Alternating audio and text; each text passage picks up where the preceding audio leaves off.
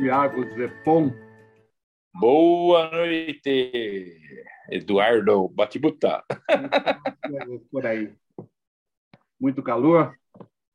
Demais. Você estava gravando sonzeira ou você gravam antes e depois vocês põem no ar? É, o sonzeiro é gravado antes. É gravado eu antes. Edito ele. Eu, eu edito ele porque para galera não falar besteira, aquelas coisas, né? Tipo, né? então eu edito e coloco no ar depois. Acontece de falar besteira. Às vezes uma besteira é até legal porque a turma se diverte. É. Às então, vezes não. Tiago, Tiago, o homem da música, você vai decidir como é que você vai deixar essa câmera deitado em pé ou não? Vou deixar em pé. Agora, agora fazendo um teste aqui. Então, vamos lá. Tiago, você é produtor musical, né? Produtor musical. E ainda toca em banda. Toco, né? Toco porque para manter é... manter a prática, né? Ó. Mas não é mais o meu foco de, de vida, né?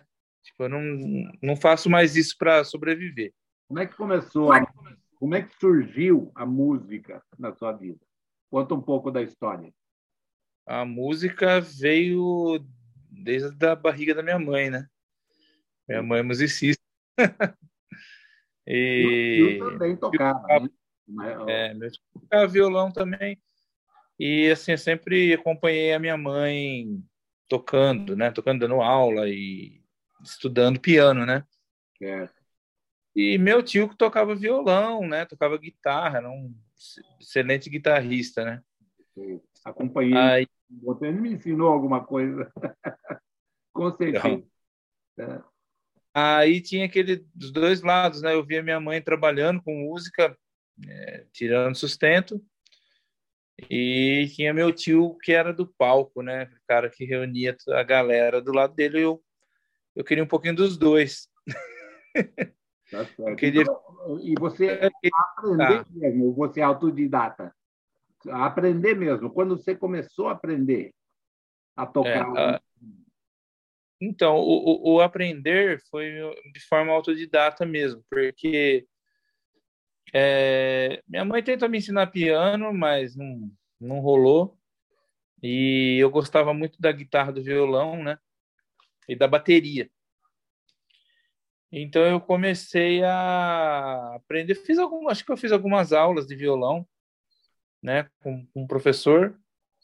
É, mas logo eu aprendi alguns acordes e comecei a a tocar e tal, né? E comecei a tocar na igreja, né? Ficando de papo, né? Normal, né? A gente normalmente começa tocando na igreja.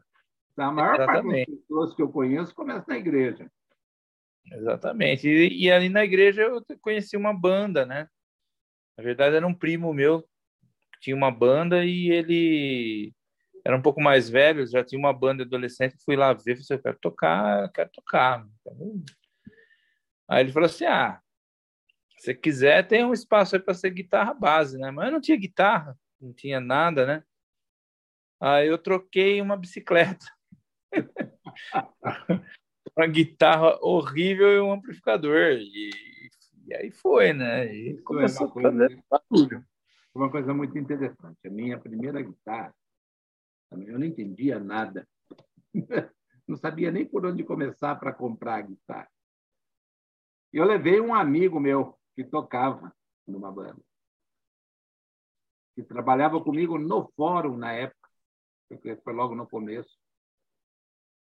E ele que foi escolher a guitarra para mim, foi um ó do Borogodó para escolher a guitarra, que ele pegava, ele tocava, e a última corda nunca afinava, ele trocava de instrumento e nunca afinava, nunca afinava, tinha problema. E ele falou: Mas é essa guitarra que você quer? Você não quer outra, um pouquinho melhor? Eu falei para ele, eu tô duro, velho. Eu quero uma para depois eu vejo outra. Cara, é essa. Ele, ele experimentou, eu acho que umas quatro ou cinco guitarras para ele achar uma que ele conseguiu afinar ela. Fazer... É. Aí eu comprei essa guitarra. Até hoje eu não sei tocar ela direito. Eu também. Até hoje eu não sei tocar. Nossa, você toca muito. Eu já te ouvi tocar, você toca muito. Né?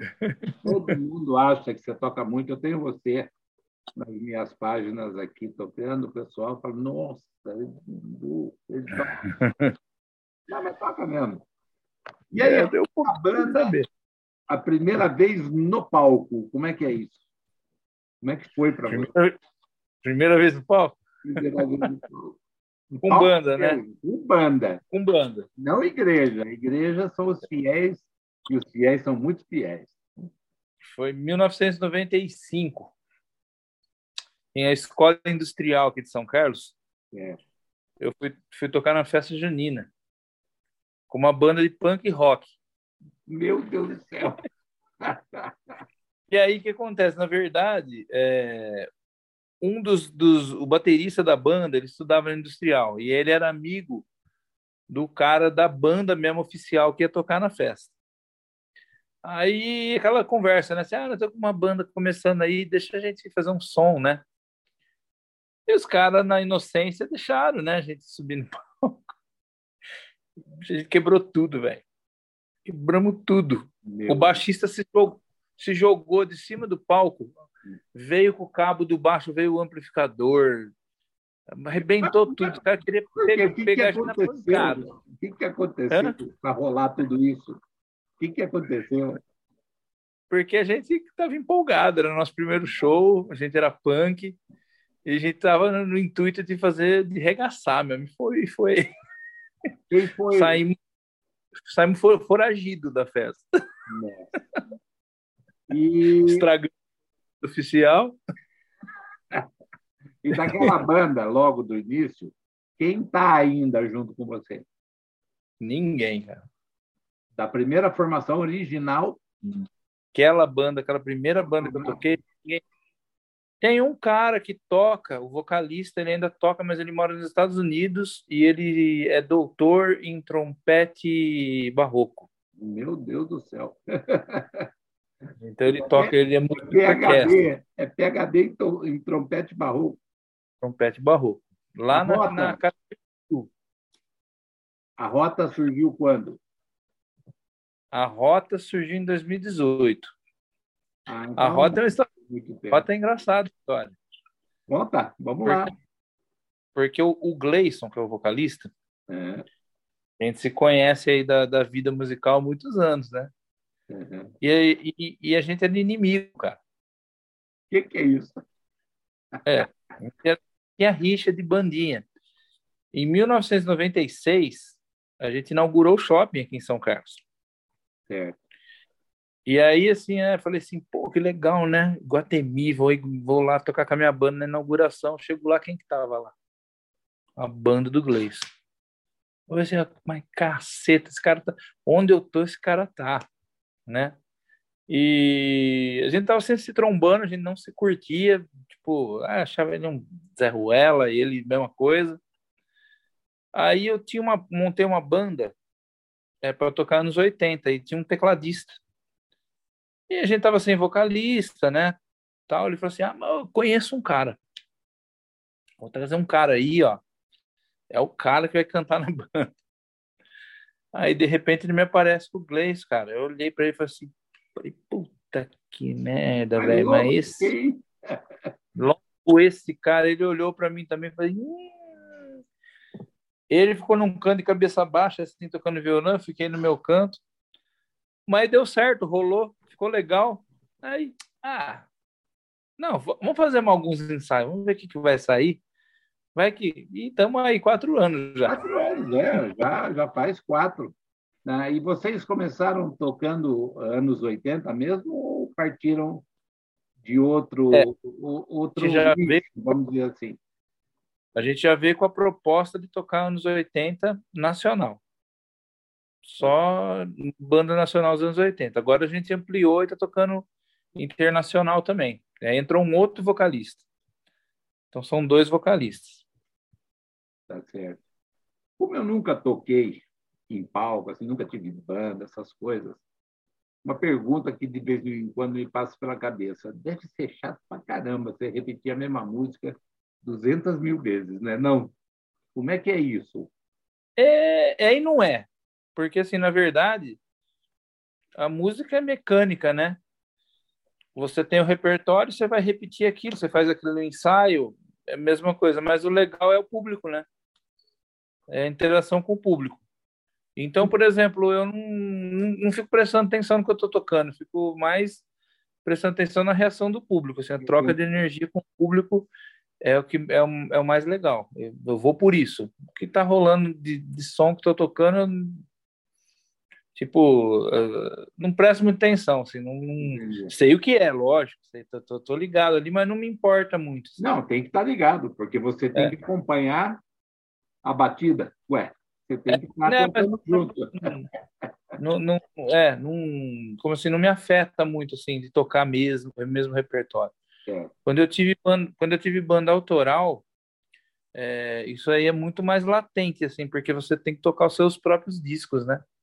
Tá certo. E aí, é. Mas vocês aí, têm músicas autorais? Carrota não. Com a rota não tem. É só seu o que você me falou que você tinha de autoral? É, eu tinha uma banda autoral que chamava Bullying, Hardcore. Certo, então isso está gravado, é seu, o direito de. Direito de, de Temos quatro discos gravados. O intelectual é de vocês, tá? É. Músicas minhas e tal. Tá. E não pretende voltar novamente? Sim. Produção autoral de vocês? Não, tô velho, tô, fiquei velho para isso. Não, para som autoral não, para bullying não. Não, não. Autoral, eu, eu tô com é, eu tô com um projeto autoral para sair agora, mas tô gravando devagarzinho, né? Mas aí é seu ou é da Rota? Da Rota é meu. Não, é, é meu. A Rota, é, ela vai continuar na mesma toada, só tocando, então, anos 80. Então, a Rota, a gente tem alguns projetos para fazer música autoral, mas não como Rota, porque a Rota já se firmou como uma banda de cover anos 80, Entendi. né? Então, tá por exemplo, conhecida como e já é bem é, aceita. É, colocar uma música autoral ali vai passar tipo batido, né? Porque o pessoal já sabe, o público já sabe o que quer ouvir da, da gente, já vai no intuito de ouvir é, músicas que a gente executa e que a gente interpreta, né? Então, por exemplo, uma música autoral não, não vai chocar muito. Mas, assim, com os integrantes da Rota, a gente tem um projeto paralelo com música autoral. Ok. Vocês fizeram uma, uma alteração na banda, né? Saiu o baixista. Saiu o baixista, entrou um vocalista. tá certo. Quantas vezes a, Rota mudou? Ou ela não teve tantas mudanças assim? mudou bastante. É, a, gente já te, a, gente, a gente já teve uma formação que não tinha teclado e tinha dois guitarristas. É, aí entrou um outro tecladista. A formação original tinha um tecladista. É, nós tivemos cinco bateristas.